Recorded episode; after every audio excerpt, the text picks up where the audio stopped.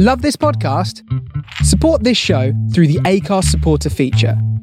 It's up to you how much you give, and there's no regular commitment. Just hit the link in the show description to support now.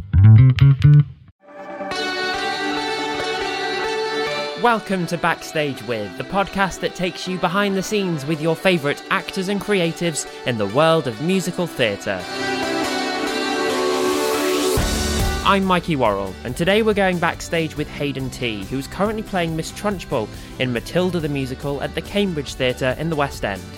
Hayden is originally from New Zealand but has worked a lot in Australia, the UK, and America. He's done various productions of Les Mis, and he also has an album coming out very soon.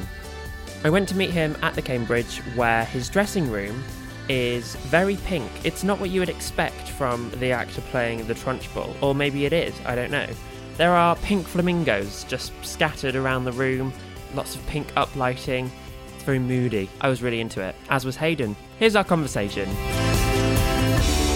Hayden Tee, welcome to the podcast. Thank you. Thank you Thanks- for having me. That's all right. Thanks for having me in your very pink dressing room. Welcome to the Pink Palace. Is that, is that what you call it? well, now it is. As of like 20 seconds ago. It's quite surprising to have Miss Trunchbull have such a effeminate haven. Well, she she wants to be feminine. It's just she wasn't quite born that way. But yeah, that's well. This is more Hayden's haven than hers. Of course, of course. Congratulations on the show. Thank you. I saw it last night, and you are just brilliant. oh, bless you. Thank you. I appreciate that. Honestly, it's. I saw it five years ago. I can't remember who was playing the part then, but it's like you are made for this part, or this part is made for you. Honestly, Oh, I appreciate that. it, it's so rare to see someone be a replacement in a part and just be so perfect. I absolutely loved it. Um, and the show itself just feels so well maintained and so well looked after. It feels like it, it looks like it opened yesterday. It is very tight. It's great. It, they're very um, they rehearse us, and we everyone in this company loves it and wants to be there and cares about what we put out there. You know, and also we're telling a story about a young girl at, at this current time and where the world is and everything. A, a young, it's a feminist musical. It's an important story with an important message. I think everyone walks out there every night knowing that we we want to make a difference. You have lived in lots of different countries, worked all over the place. How did you end up at the Cambridge Theatre playing Miss Trunchbull? Matilda the musical is my favourite musical of all time. I saw the first preview on Broadway years ago when I was living in New York. They would not let me audition in New York because at that time it was six foot three and above, and I'm only six foot one. So I literally wrote to all my agents and went. How can we make this happen? And I was in New Zealand, and my agent said, "Hey, they're looking for a Trunchbull." Um, so I flew over for three weeks for the auditions, and then got the role. What did they make you do to audition for? I- I've never worked so hard at an audition in my life. There were seven callbacks. Seven? Yeah, so normally you send a video. I mean, for when I live overseas, I'll send a video in just to see if they're even interested before I fly in, spend the money on a flight. And normally I would fly in for like a final round on a week on a weekend. They're like, no, Matilda's a different process, which is great. It's going to be three weeks. I'm like, sure. Seven callbacks. So was singing all the material. Every word that she sings had to be learned, which is also a little more than usual. And of course, then there was the gymnastics rounds, the ribbon rounds to, to see if I could do the jump over the vault, which I, until about two days before I opened, wasn't sure myself. But apparently, some people, when they come to roll forward, their body just flings them backwards. So it was really just a test to find out that you could do a forward roll. Yeah. And then we had to do different rounds for different creatives. So residents and associates then for, of course, being approved by the director himself. Matthew Warchus? Yeah. Was he in the room or was He was in the final round. Did not say a word. Just kind of whispered into um into someone's ear. We just we, at that point we'd been blocked in. We knew exactly what was wanted of us. That was actually I get very anxious in general. I'm a highly strung individual, and I um I have never actually felt so calm at an audition because after seven callbacks, I was like, well, I mean, I know what they want. Uh, either I can do it or I can't, and it's just up to his personal preference. So I kind of went in there feeling very calm compared to how I normally do because, well, it was the seventh time I've been in. But to have to know the entire show, Well, not the entire show, but, but, for her, like all of but her. all of her songs. Yeah, yeah, yeah. That that that's rare, right? Yes, it- the thing is, she's only there's only um five scenes that she's in. They're just all epic, Yeah. and she just comes on screaming and runs out screaming. So there are a lot, but there's actually only five of them. But yeah, it, it was it was a lot to learn. But then it makes rehearsals a lot easier because I walked in kind of knowing it all. And where were you when you found out you got the part? Um, I was in the air. I was trying to think, where was I? I was actually, I'd finished the final callback and then just been released by my agent saying, yeah, they don't need to see you again. And I was over uh, somewhere in Asia on the way back to New Zealand, and um, and and this is my favourite musical. It's a dream role. So I everyone else was asleep. It was like middle of the night, and I just checked my emails because you can have Wi-Fi on board now, and I got that email saying yes. You got the role, and I just burst into tears. You know, while everyone else is sleeping around me watching films and things, and I'm just sitting there crying on a on a long haul flight back to New Zealand. Oh my goodness. How long was the was the wait then before you started? Uh, I, I came over in May, and then I started in July, so it wasn't too wasn't too long. What was the most surprising thing about discovering the Trunchbull for you? Oh, there's there's still surprises. um, every week is a, is a new challenge. I think. I mean, I knew that it would be uh, physically demanding, and I knew, but I did not realize it was going to be the hardest role I've ever played to date. But also, you know, as the hardest things are, they're they're the most rewarding. But um, I think the physicality of it is is the big was the biggest surprise. But you look like you're having a great time out Oh, there. I'm having a ball. I would not be rather be anywhere else in the world. It's rare that you meet an actor who is also a makeup artist. yeah. What's the process like getting ready to? What's the transformation like? For Trunch, Yeah. Um, I'm I'm I'm kind of bound to secrecy with a lot of my Trunch. I'm not allowed to post anything of her on social media. So normally for roles, I do like tutorials and stuff. Um, someone actually asked me this week, and I think I'm going to try and do a generic female phys ed teacher that, that is not Trunch. The thing I love about long runs in theatre is that I can slightly tweak the makeup. Obviously, there's a design, but there is it can be slightly different every day. Like there's a there's a box of moles and a box of warts, so each day you can choose the mole and the wart and the monobrow that you want. I mean, I guess the transformation for Trunch. I mean, she's just she's pretty hideous, and I've I.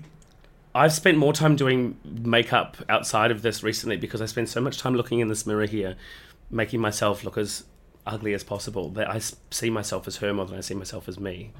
Yeah, it's kind of Does that affect you?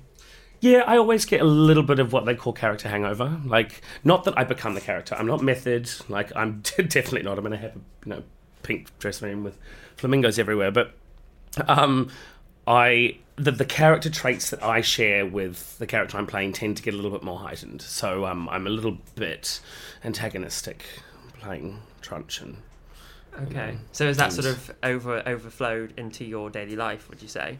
Yeah, it has. Like in- some ways, and I'm not walking around throwing children around by their pigtails. Um, I like- thought that was you. Yeah, did you not see me in the middle of seven last year? Um, no, it's more like just I get a little bit stroppy. So like today, I went to brunch, for instance, and um, at my my favourite brunch place that I go to most, you know, a couple of times a week. Uh, and they ran out of bacon, but they're on the same block as the Sainsbury's and the Co-op, and I just don't understand. So I wasn't very happy, so I just went across the road, bought bacon, and then dropped it on the counter with a receipt. Didn't say anything, but I, I don't know if Hayden would do that, but. You know, a little bit of Trunch needed to make a stand. Trunch wants her bacon. Is it one of those roles where if you've had a really bad day, you can come in and really like Yes. go at it? Yes. And then, what's your favourite moment to really let go? Um, there is one line, and it's off stage, and it's "You are a useless, filthy, nasty little creep." So I can be physically doing whatever I want because I'm off stage, and it's saying it at the same time as Matilda, but I can really kind of lay into that if I'm feeling like anyone in my life is a useless, filthy, nasty little creep. That's who you're aiming at. Yeah, I mean Matilda, of course, but Yeah, yeah, yeah. yeah, yeah. But Hayden's aiming at it at whoever Hayden's aiming at. Absolutely. um, speaking of throwing children around, hmm I know I know we have to be careful about what we reveal, Yeah. but the the pigtails moment. Yes. How I was watching so carefully. How how is she attached? I I uh, I can't. like I would be I would be not only fired, I'd probably be I'd be the one thrown by my pigtails. Um, Fair enough. It's um. Well, what do you think from as an audience Well, member? What did you I don't know. see? Well, I could I, I could kind of see that the pigtails are attached to to must be attached to something. They must be attached to something, but that alone isn't like you. If you if you went over, then she would go with you. There must be something else. I just couldn't work out where the attachment was. Oh, you mean atta- her attached to something? You or something else. There's there must be some. Is there not? Is there nothing? I mean, it's the theatre is a dangerous place. and we are rehearsed. That's why we have a really long rehearsal period for the show. You know, like the safety contingencies, and I think I can say this: the safety contingencies to protect all of us, but particularly these children, you know, are, are definitely in place. But it's it really is just in rehearsing and planning and safety words. Like if something doesn't feel right, you know, Oh, um, really? yeah. So like you know, like there's different things that we can say to say this is not going to work right now. Obviously, so we can't go into it if it doesn't feel Yeah. safe. Are there contingencies for what you do if, if you can't do something? I think in every show I've ever done for something like that, there is always a plan B and sometimes a plan C. Like every show, all sorts of things, whether it be you know jumping off a bridge in Les or swinging a kid around. There's always got to be a plan A and a plan B. Sure. Have you ever had to use any of them? Yes, yes, that's In- live in this theatre. show? This show, Because it's also seamless. It is seamless, and the thing is, you wouldn't even know. A plan B is still amazing. It's just Effective. yeah, Yeah. absolutely, yeah. So no, I don't think I have. I think I almost had to once use a plan B here in the Amanda Thripp, but no, it's it's all it's always always worked. Because even the moment when the dummy drops, Oh, Amanda Dummy? I uh, sorry, you're talking uh, about. even even the moment when uh, Amanda falls from the sky, Yeah. you just that you can't see where that's going to come from, and the fact that it, it that she lands so amazingly smack bang in the middle, like how on earth do they do that? Smoke and mirrors. The beauty of live theatre. It's, it's ma- I'm frustrated because I so desperately want to know know all of it. There were some it. things that I had opened in the show and didn't know how they worked because they wouldn't even tell us in rehearsals. Like if it doesn't, in, if it even if it, and some things I experience in the show, but I don't need to know how it works to be able to do what I do. So I was never told. So if you're not directly involved with a moment, Mm. you don't get to know. No, I mean you probably can. I, I mean, I'm not also when I'm on stage.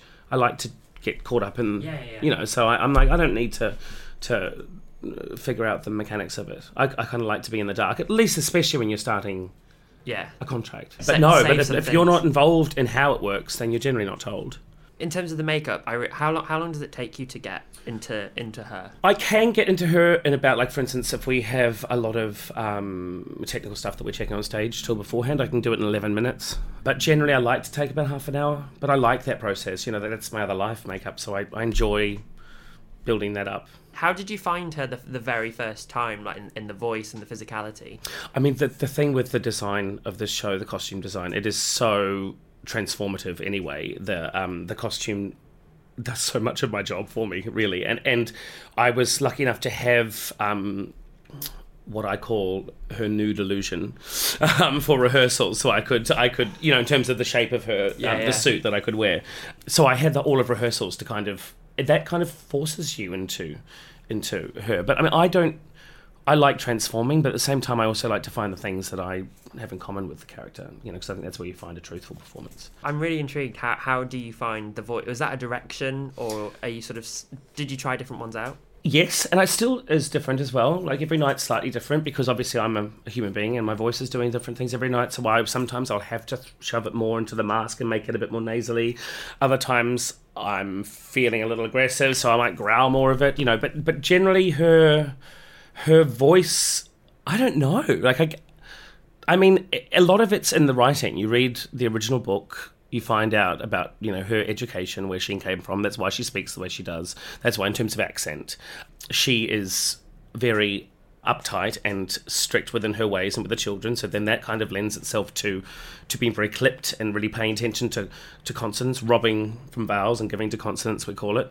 In terms of pitch it's kind of getting it into a place that's up and nasally in the mask because it's safe to be honest. Like you can you can scream a- lot in that place and it's not going to tire and fatigue your voice as much. So it's a mixture of finding what works for her and also what is sustainable eight shows a week. Because we're not an opera we're not doing two or three a week you know. We have to find something that's that works. That's part of the challenge. And in terms of terrorizing the children, mm-hmm. is that a, a new thing for you with this job? Have you ever worked with kids before, or I had a couple of times, nowhere near this many, nowhere near this many, and they are amazing. I mean, what they do out there just blows my mind, blows my mind. And they're all like great kids too. You know, they're great human beings. I mean, this here is a uh, a picture drawn by Sarah, one of our Matildas, um, this week that she drew and, and put in my in my pigeon pigeonhole. And I mean, we have the most in-depth, intelligent conversations, Sarah and I. You know, like they they're they're amazing little people, intelligent people. Yeah, Uh, it's a joy. It's and that's the reason why we do this. You know, like you see them out in the audience, and yeah, this show's so amazing because it has these amazing children doing ridiculous things and holding this show together. What's it like when you first work with the kids? Do you just get to play up to it and they play up to you? There's there's no sort of fear of, of one another. No, the, my very first day, um, one of our Matildas, Isabel, Izzo, came up to me and said, My dad's a Kiwi too. and I was like, Okay, cool. Kia ora, which is hello in, in um, Maori, native language of New Zealand. So, no, they're very, I mean, they're children, they're fearless. I'm more anxious than they are, probably. They're a cast member just like anyone else, you know. It's great with Trunch because I can scare them. So, I like to be able to intimidate them on stage, but all but we all know it's a safe space. Yeah. Do you have a favourite moment in the show? I know we talked about one earlier where you really get to let go, but is there a moment that you really look forward to every night? Yes. Uh, yeah, I mean that that does change as well. I love "Smell of Rebellion"; it's my favourite song that I get to do. But at the same time, it's also the hardest. So it's I feel nauseous before it every night because I know it's going to hurt. But at the same time, at the end of it, it's the biggest rush. So it's just the price you pay. That's probably my my favourite at the moment. Yeah.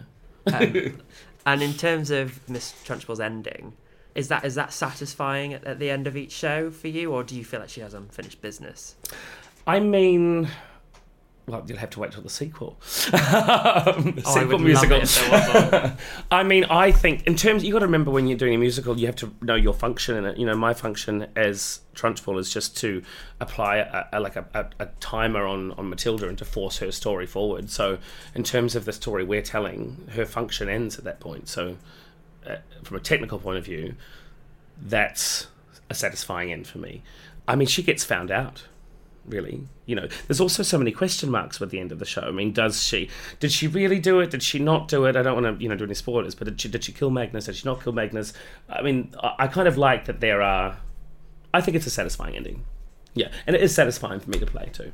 It's nice able to run out screaming at the end of every night through the audience. Of all the places you've worked, how does London rank? Are there any other things you've got your eye on? Where would you like to go from Trunchbull? I love London for a start. I really feel at home here. It's a New York's amazing, Broadway's amazing, but that city and that island in particular can be relentless. I love it, and it's very energizing when you're there, but you can't see the sky because the buildings are so tall. London has all the same opportunities of New York. The the theater quality here is just as good as Broadway, but the buildings aren't so tall. You can see the sky. It's a small, spread out city. So in terms of somewhere to to live and have a life, I love London.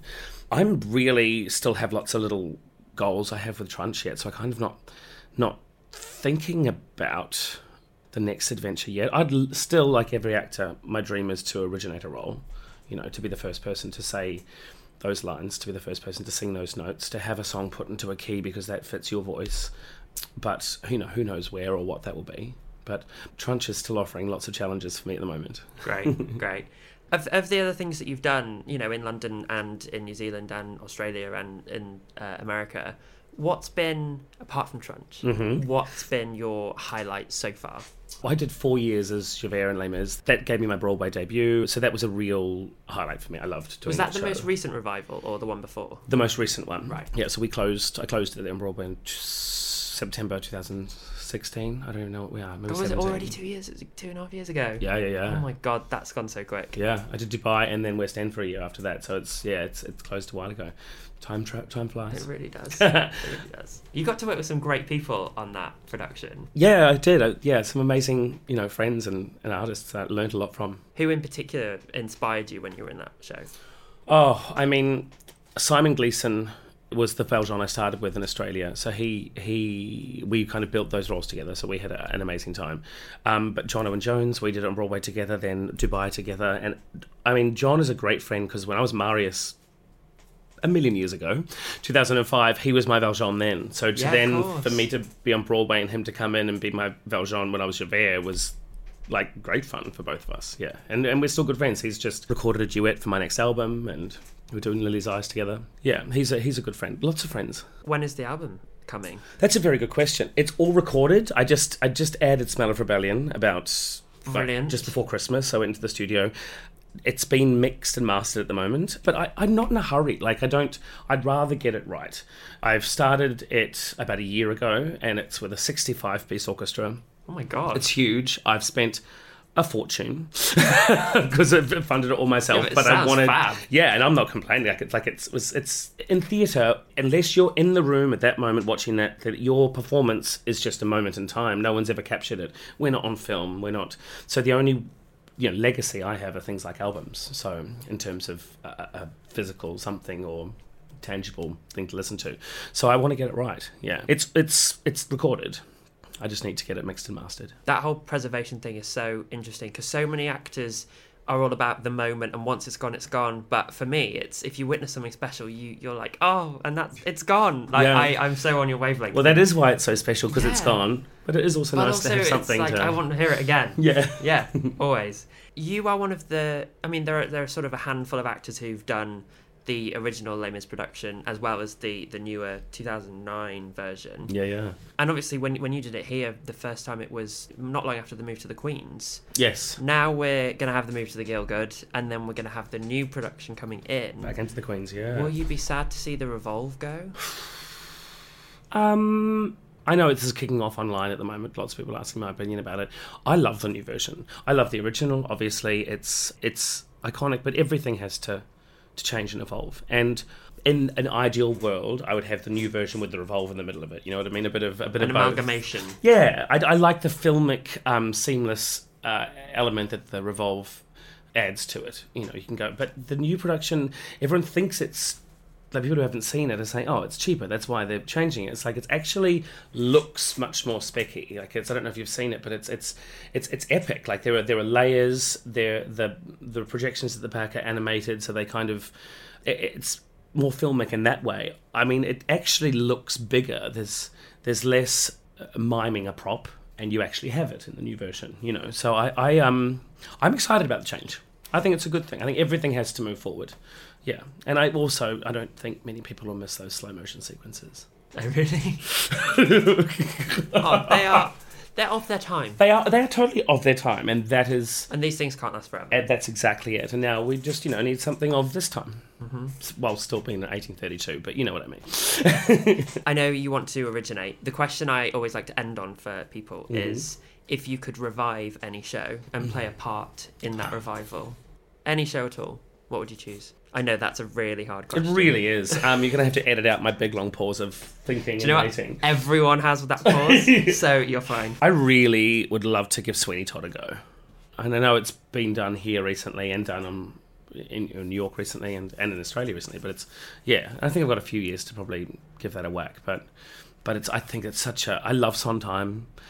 I, I think that's one of his best, and I think that role is really complex. But he does again. I'm really compelled by characters that led to doing bad things in the name of good. You know, and I think you can even justify that a little bit of trunch with that as well. I was yeah, I was just thinking that it's almost like they weren't always a bad person. No, no, I don't. You, as an actor, you can never go into something playing it, for bad sake. Bad for the sake of bad. Yeah, you have to. You have to always find a way, a, a reason around that. You know, even even Trunch, who who is she.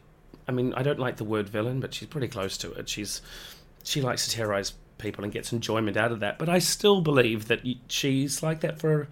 You know, she was obviously bullied as a child. She's obviously not who. She's maybe trapped in the wrong body or in the wrong position, and you know. So I, I think there are reasons that she's forced to do the things she does. Well, thank you so much. Thank you. It's been so lovely to come visit you in your pink flamingo room. Thank you for joining me in the Pink Flamingo Palace. Anytime, anytime. You can see Hayden as Miss Trunchbull in Matilda until around September, I'm told. The show itself is currently booking until May next year. Next time on the podcast, we are going to meet some of the real people behind the story of Come From Away. They are the Newfoundlanders and also the actual Come From Away, people who were on the planes on 9 11 who ended up in Gander. It's amazing. I cried. You're going to love it. If you don't want to miss it, if you want it to come automatically to your phone, just tap subscribe wherever you are listening to this one. There are pictures already online. Go to Twitter, Instagram, Facebook, just search for Backstage with Podcast. Thanks to What Goes On Media, The Corner Shop PR, and Hayden Tee. That's it from me. Thanks for listening.